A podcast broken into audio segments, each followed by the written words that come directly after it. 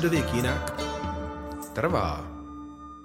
Podcast s archeologem Jiřím Macháčkem a kunzistorikem Ivanem Foletem. a s naším milým hostem Janou Walterovou, která je religionistka. Ahoj, Jano. Ahoj. Ahoj. Tak, asi si může připít, ne? To No říkáte. musíme, musíme, jako pokaždé. Tak na zdraví. Na zdraví. A čím si to připíme, Mm. Ivane? Počkej, musím říct, jestli to dobrý nebo ne. No, To je zajímavý, takový, no. Úplně Ostrý. i na pohled je to dosti zvláštní. je to taková, až bych řekl, malinová barva, ale malinovka to není. Člověče, je to Pinot Noir na druhou. Eh, Dělají ho Herzánovi a je to Pinot Noir a Pinot Gris smíchaný dohromady. To znamená, že v podstatě dohromady bílé a červené víno, pak to nechají zrát spolu. A výsledek je tahle ta malinová barva. Taková ostrá, řekl bych, trošičku, možná až já nevím, jak to přesně definovat chuťově. Co bys řekl ty? No je to něco atypického pro pijáka běžného vína, by to bylo velmi překvapující. A pro nás? Je to taky překvapující. Výborně. No hele, Jirko, tak asi na dobrý. Tak může možná představit tu Janu. Ne, pře víno dobrý, ale Jana lepší. No určitě, určitě. Jana je zástupkyně vedoucího ústavu religionistiky u nás na fakultě a je to eh, člověk, který se eh, zabývá takým jakoby zvláštním, ale zajímavým tématem a to je takové potkávání se, abych tak řekl, eh, křesťanské kultury a náboženství a náboženství dálného východu, buddhismu a e, dalších e, právě těch e, náboženských systémů, které se objevují v Číně, v Mongolsku a tak dále. Takže je to jakýsi mezikulturní dialog na Mm. úrovni náboženství, což si myslím, že je i v dnešní době vysoce aktuálně zajímavé. To je fakt. Prosím tě, Jano, mohla bys našim teda posluchačům říct trochu, jak se potkávali, protože Mongolsko a střední Evropa nejsou úplně vedle sebe. Tak jak to vypadá s tím potkáváním? Kde se to odehrává? Úplně vedle sebe nejsou. V dnešní době rozhodně ne.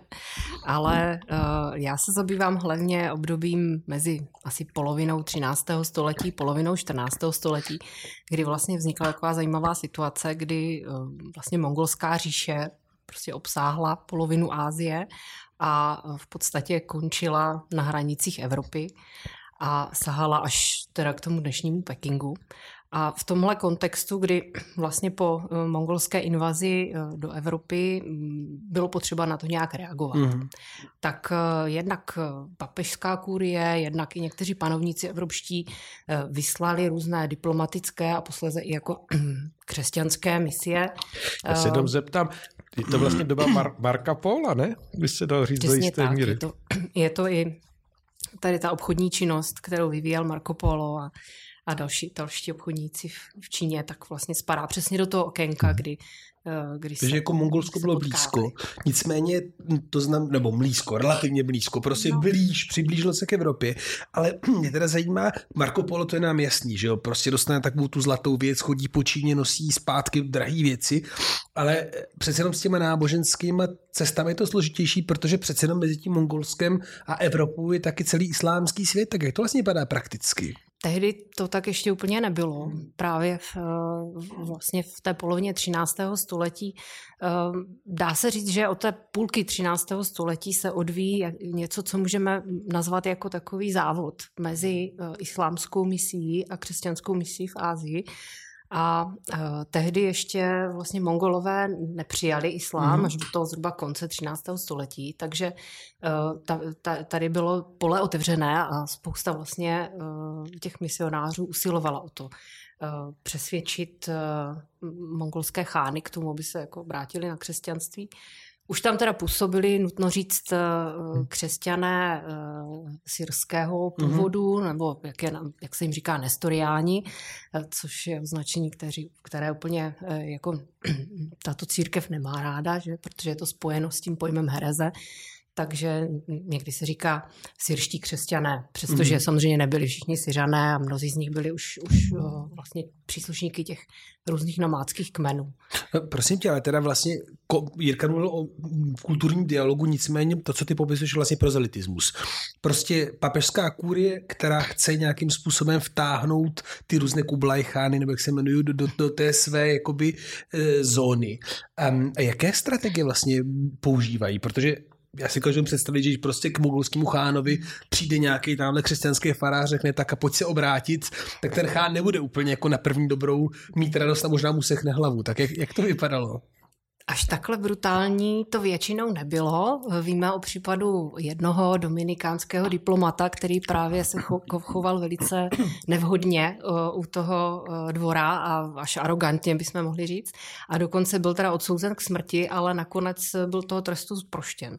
Takže tam jako byla tam celá řada pravidel, které se vlastně museli ti Evropané naučit v průběhu té své cesty. Museli to nějak akceptovat a vlastně zprávy, které máme z téhle doby, tak eh, nám zaznamenávají i tady tuhle tu rovinu toho, čemu je potřeba se vyhnout, že například, když vstupujete do mongolské jurty, nesmíte stoupnout na práh, nebo že je potřeba se vyhýbat kontaktu se zemřelým člověkem. Takže když mhm. třeba někdo hodně nemocný, vypadá to, že zemře, tak prostě pro toho diplomata je to vlastně úplně likvidační, pokud by jako zůstal v té přítomnosti toho umírajícího, protože potom by třeba měsíc vůbec jako nesměl uh, vlastně vstupovat do kontaktu s tím, s tím dvorem. A proč? Co je tak špatného na umírajících? No, je to nějakým způsobem jako znečišťující, může to přinést jako smůlu a takže tam je spousta takových pravidel. Ty se týkaly třeba jako praní prádla a, a, a takových jako záležitostí konzumace různých potravin a, a tak podobně. A, takže... a ty misie eh, byly eh, především tvořeny tedy příslušníky řádu, kteří byli vysíláni vysíláni uh, tou papižskou kůry uh, na tyto misi a cesty? Nebo kdo, kdo to byl? Co to bylo za lidi, kteří se vydali na takovou dobrodružnou a v zásadě hodně nebezpečnou cestu? Uh, přesně tak. Byli to hlavně františkáni a dominikáni s tím, že františkáni v tomhle získali majoritu, můžeme říct, že v té oblasti vlastně těch dnešních jihoruských stepí a potom dál i Eh, té oblasti Číny, tak eh, vlastně působili výhradně oni, zatímco Dominikáni působili víc v té oblasti dnešního Iránu nebo tehdejší Perzie, můžeme říct. Ale někde se potkávali jako, jako v té oblasti Arménie třeba, kde, mm-hmm. kde jako spolupracovali. Eh, tady ty misie zpočátku bychom asi mohli říct, že ty úplně první misie byly diplomatické vyloženě. Bylo to takové oťukávání a, a jako sondování vlastně těch možností, jak to tedy vlastně vypadá s těmi Mongoly.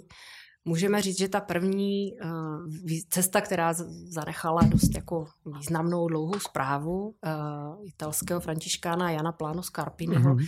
tak je svým způsobem špionáž, protože on tam vlastně jako do, věnuje celou kapitolu popisu toho, jaké mají vlastně prostředky boje, jakým způsobem vedou válku, když, když bojují a, a, a tak dál. Takže to je tam taky obsažené. Ale jenom, víš já jsem v tom asi přízemní, ale jak to tak vypadá? Taková, prostě to znamená, že nějaký františkán v habitu hnědým přijde, ne?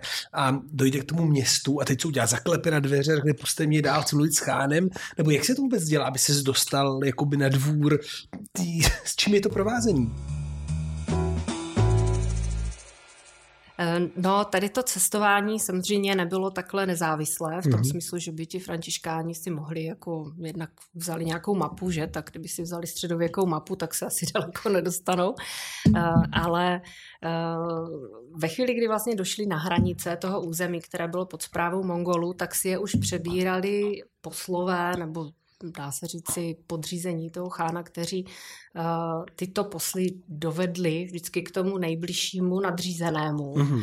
A tam se potom rozhodlo, co dál. Uh, trošku to připomíná takový uh, případ třeba uh, Františkána Vilema z Rubruku, trošku připomíná Cimrmana s tou svojí cestou na severní pol, protože on jako neplánoval putovat až do Karákorumu mm. a strávit dva roky na té cestě On si myslel, že prostě docestuje do Saraje, eh, někde na té jižní Volze a tam prostě předá dopis eh, francouzského krále Ludvíka svatého a a, a třeba dostane povolení k misii a bude tam působit, protože ono tam taky bylo hodně jako zajatců evropských a čili chyběly tam vůbec tady ty služby, že jako duchovní. duchovní.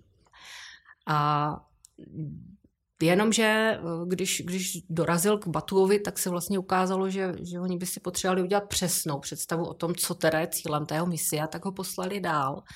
A on teda opravdu nevybaven, jo. píše, že měl nějaké sušenky a, a ovoce a trochu vína, tak prostě cestoval až teda celou, celou tu dlouhou cestu na východ až do toho Karakorumu a, a tam chtěl zůstat a pak ho zase poslali zpátky. A to cestování probíhalo kontrolovaně, takže mhm. vlastně um, byl ve skupině průvodců, kteří um, na koních, nebo někdy to probíhalo na vozech, tak prostě cestovali z jedné stanice do druhé. Hmm. A na to ta říše měla vlastně takovou infrastrukturu vybudovanou. Hmm. Jo, že... A když si mm, člověk představí takové poselstvo, které by mělo dorazit na dvůr chána, tak si to většinou spoje i s nějakými dary, eh, které se měly předávat, aby se otevíraly ty dveře. Eh, myslím, ty se si zabývala tou problematikou daru, eh, který může dávat křesťanský misionář tomu mongolskému pohanskému panovníkovi. Jak to teda vlastně fungovalo? Protože patřilo to k jakému si dobrému tónu, abych tak řekl, při těchto diplomatických politických eh, poselstvech a tak dále? No to je právě jeden z těch krásných příkladů toho nedorozumění v tom, v tom mezikulturním setkání, protože samozřejmě se tady střetávala nějaká představa o uh, darech a o tributech. Takže v té jako nomádské společnosti eh, to bylo zcela běžné a bylo to nutné. Pokud člověk chtěl něco vyjednat, tak prostě přivést dary. A, a mongolové jsou známí tím, že cenili si drahé látky, hedvábí, protkávané zlatem a podobně, eh, perly, zlato a podobně. Eh, ovšem z tohoto pohledu jako angažovat františkány do téhleté misie nebyla úplně asi nejlepší volba, protože oni jako reprezentanti jak chudoby, chudoby uh, prostě ty, ty, s těmi dary měli trochu potíž. Eh, víme, že někteří z nich dary vezli, eh, ale konkrétně třeba už zmíněný eh, Willem Rubruk záměrně vlastně cestoval bez těch darů, protože se chtěl vyhnout tomu, že by signalizoval jakousi podřízenost mm-hmm. toho, toho francouzského krále mongolskému chánovi. Protože kdyby mu přivezl ty dárky, tak jako by tím říká, přinášíme vám tribut a podřizujeme se vaší světovládě, což vlastně tím tichánové takhle A to se vlastně podávají. stalo, ne? Já jsem tě jednou slyšel říkat, že právě Ludvík poslal dary v jistém momentu a Chán si myslel, že přiznal jeho jakoby dominanci na Francii. Je to tak? Eh, je to epizoda, která je zaznamenaná eh, v životopise eh, Ludvíka svatého, ve kterém se právě píše, že z Kypru vyslal arménské teda křesťany a darem poslal vyšívanou kapli. Byla to mhm. teda stanová kaple s nějakým vybavením liturgickým, aby mohli slavit mše. A tato kaple dorazila ne už tedy tomu původnímu mm, původnímu eh, vyslanci nebo tomu, tomu, který vyslal to první, prvotní poselstvo, dorazila regentce, která to prostě přijala a odeslala odpověď s tím, že v pořádku přijímáme to a očekáváme, že nám podobné věci budete posílat dál. Každý rok.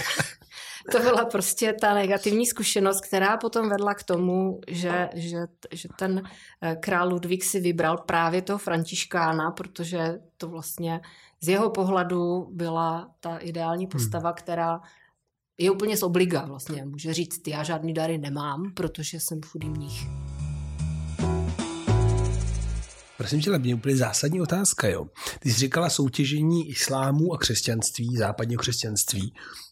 Ale vlastně, jak je to možné? Proč mongolové jsou jakoby vládnou půlce světa a zároveň jakoby hledají nový náboženství? Nebo já chápu z našeho koloniálního nadhledu si říkáme, že si to naše náboženství pošleme těm chudákům, ale to teda za prvé je hodně koloniální a za druhé jak oni to vnímali? Jak je možné, že se vlastně křesťané a, a teda muslimové snaží o to konvertovat největší říši světa, která mimochodem není úplně bez náboženství, že jo? Mm-hmm.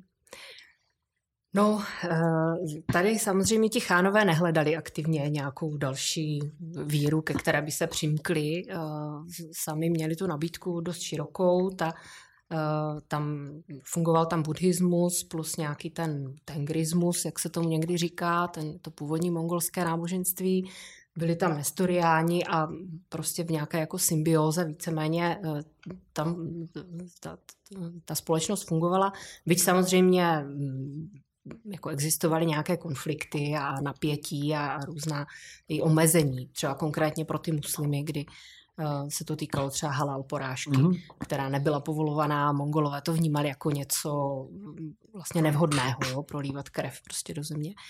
Uh, ale uh, tady tady to soupeření nebo zápasení těch dvou velkých náboženství můžeme vidět jako takové prodloužení toho střetu Eh, který probíhal vlastně ve svaté zemi, ve středomoří. Mm-hmm. Protože mongolové vlastně přišli jako takový agent najednou jako z východu, nějak do toho zasáhli a obě dvě ty strany se vlastně snažili je získat na svou stranu a v určitou dobu si slibovali, že by z toho mohlo něco být, že by mm-hmm. to spojenectví vlastně přineslo jako obrat v tom soupeření ve svatý zemi. No a nakonec to dopadlo jak teda?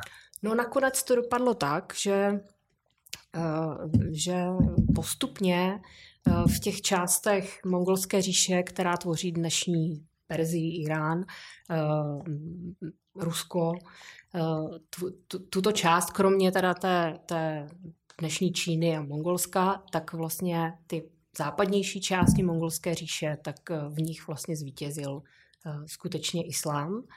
A ten proces se popisuje eh, hodně jako takový, taková konverze z dola. Že to mm-hmm. opravdu ne, neprobíhalo uh, způsobem, um, že by se nejprve obrátil ten chán a potom tlačil na to obyvatelstvo, aby přijalo islám, ale že to probíhalo spíše naopak. Že právě uh, obchodníci, kteří zde působili a vlastně ti úředníci i v té, v té mongolské říši, tak uh, postupně ten islám přijímali a pak najednou nakonec jako se ukázalo, že ta, eh, že ta nejsilnější složka, mhm. včetně té vojenské třeba, eh, je, je vlastně, jsou muslimové. Hmm. To je zajímavé. Tak v té době se islám ukázal jako atraktivnější náboženství než křesťanství v té době a na tomto území. Ale já bych se ještě zeptal takový praktický aspekt, který mě jako archeologa zajímá, že když tam cestovali eh, tito křesťanští misionáři po té zemi, ty si již zmiňovala taky eh, různé eh, rituály nebo způsoby života, že ty porážky a tak dále jak oni se stravovali, nebo museli si vyhýbat eh, nějakému eh, druhu potravin, nebo hm, jak vlastně tam prakticky žili? Nevíme úplně všechno do detailů. Jsme závislí samozřejmě na, tě, na tom, co, co sami o tom napsali nebo zanechali, ale uh, většinou ti, co putovali v té polovině 13. století, kdy tam ještě nebyly nějaké trvalé stanice, tak se museli spolehnout uh, buď na své zásoby, které teda často byly opravdu cimrmanovsky poloviční, jo, mhm. že opravdu nepočítali s tím, že půjdou tak daleko, uh, tak uh, anebo se spolehali na ty místní zdroje. A tam jedním z těch problémů, které nastávaly, tak to bylo například konzumace kobylího mléka nebo nápoje, který z toho kobylího mléka se vyráběl, což, což byl kumis. A, no a co, to, o to nám řekni víc, tady Jirku hodně zajímalo, tak... Uh, no, uh, ti františkáni, kteří přicházeli do téhleté situace, tak samozřejmě mnoho toho nevěděli o těch přírodních podmínkách, ale setkávali se s takovým tabu, které bylo rozšířené právě mezi křesťany, kteří už mezi Mongoli žili. To znamená, ať už to byli arménští, řečtí, alanští křesťané nebo ruští, ti všichni odmítali konzumovat kumis a všechny ty dokumenty, které k tomu máme i od arménských historiků, tak uh, hodnotí tady ten nápoj jako vlastně nečistou potravinu, mm-hmm. která způsobí, že když ji vypijete, tak přestanete být křesťanem. a že skutečně by bylo nutné teda znovu jakoby provést obřad a vrátit toho člověka do církve. A tady zajímavě můžeme pozorovat vlastně rozdíl mezi dvěma františkány, kdy jeden z nich byl spojen tedy s těmi ruskými křesťany a zcela přirozeně se s nima socializoval, takže se tomu komisu úplně vyhýbal a vlastně ani nějak zvlášť se o něm nezmiňuje, prostě nepil ho. Zatímco druhý františkán Vilém z Rubruku se snažil to tabu prolomit mm-hmm. a přesvědčit ty místní křesťany, že přece to je nesmysl považovat to za nečistou potravinu, protože to je jedna ze základních potravin, které tam jsou dostupné. Mm. Jo, takže a je to, je to hrozně zajímavý, ne? Protože eh, my víme z některých těch arabských pramenů, třeba od Ibn Rusty, že třeba na jeden z těch prvních křesťanských panovníků Slovanů, že Svatopluk měl pít právě to kobylí mléko neboli ten kumis. Ono to tam asi přišlo od Avaru, že, kteří byli uh, spojenci Slovanů v tom období před Velkomoravském, ale je, je to zajímavé, že se to pak tímto způsobem transformovalo až do takové hm, řekl bych, tabuizované formy eh, pro ty křesťany, kteří žili na tom eh, dálném východě, že? No, ale možná bych ještě měla dodat, že se to netýkalo těch uh, syrských křesťanů, kteří naopak se kumisu nevyhýbali mm. a naopak jsou uh, často popisováni jako velcí opilci, jo, protože mm. prostě těm nápojím holdovali mm. a to je, obecně je to strašně zajímavá otázka těch různých tabů i v oblasti těch potravin, jak se to vlastně vytváří. Ono to asi má hrozně spletité eh, cesty a, a nakonec my to úplně asi nikdy nepochopíme, jak tyhle eh, různé zákazy mohly vzniknout a, jaké měly důsledky a jde vidět, že eh, tím, že nebyl na to jednotný názor ani mezi těmi křesťanskými misionáři, tak eh, to byly do jisté míry takové možná uměle vytvořené koncepty lokální, že? Mm, no, myslím si, že to souviselo s tou ranou fází tady těch misí a že ve chvíli, kdy se františkáni a dominikáni usadili v těch městech a spojili se s tou městskou kulturou, tak i z těch pramenů ten problém hmm. vlastně mizí. A teď tím pádem nějaká skoro jako forma hmatatelní xenofobie, že, jo? že vlastně aby se ukázala ta jinakost, tak vytváříme nějakou tabuizaci jejich základních eh, potravin. No tam, tam třeba v případě těch ruských křesťanů by se to dalo spojit eh, velmi úzce s tím, že kumis totiž eh, mongolové používali pro různé rituální úlitby mm-hmm. během vlastně svých obřadů. Jo.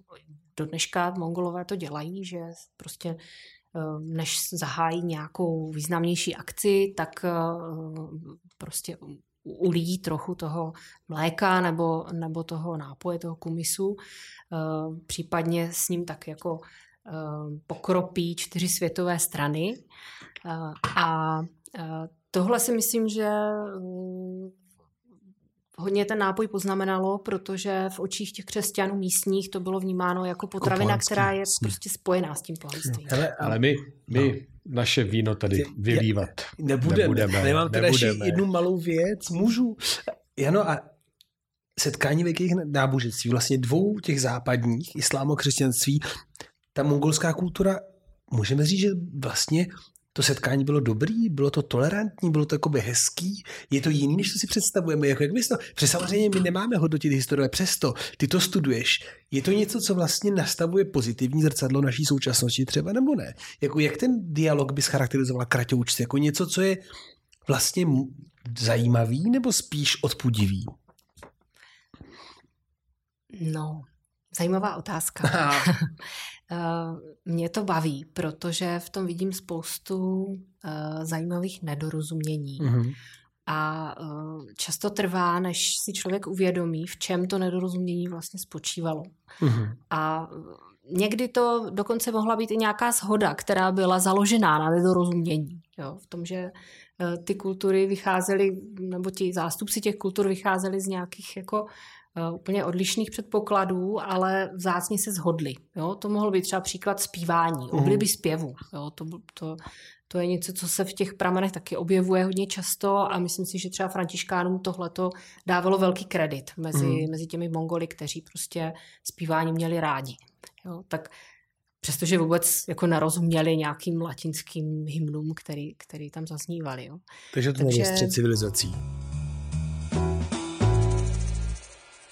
Jestli šlo o střed civilizací, to je otázka samozřejmě eh, na eh, rovině eh, vojenské, na rovině vpádů, které mongolové podnikli do mnohých oblastí, jak v Ázii, tak v Evropě, tak ten jejich impact byl skutečně devastující i na té demografické, tak ekonomické úrovni. Ale nebylo to jenom to, nebyl to jenom střed a vpád a ničení, ale následovala zatím i fáze nějakých plodných výměn, kontaktů a interakcí. No to je, tak, tak to případě se vrací to Jiřím, že nebudeme vylívat. Takže si připijeme a moc děkujeme za návštěvu a to, že nám ukázala, jak vypadá mezikulturní dialog ve 13. století, kdy si francouzský král posílá dary mongolskému chánovi, který to přijímá jako znamení jeho poddanosti. Což je krásný obraz mezikulturních dialogů. Tak na zdraví ještě jednou. Zdraví a děkuji za pozvání. Čau.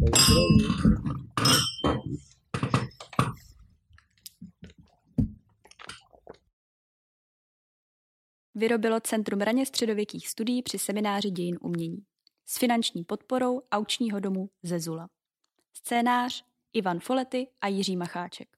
Zvukový záznam Gajana Achverdianová a Anna Kelblová. Zvuková postprodukce Gajana Achverdianová. Znělka Jakub Kraus. Podcast Středověk jinak trvá.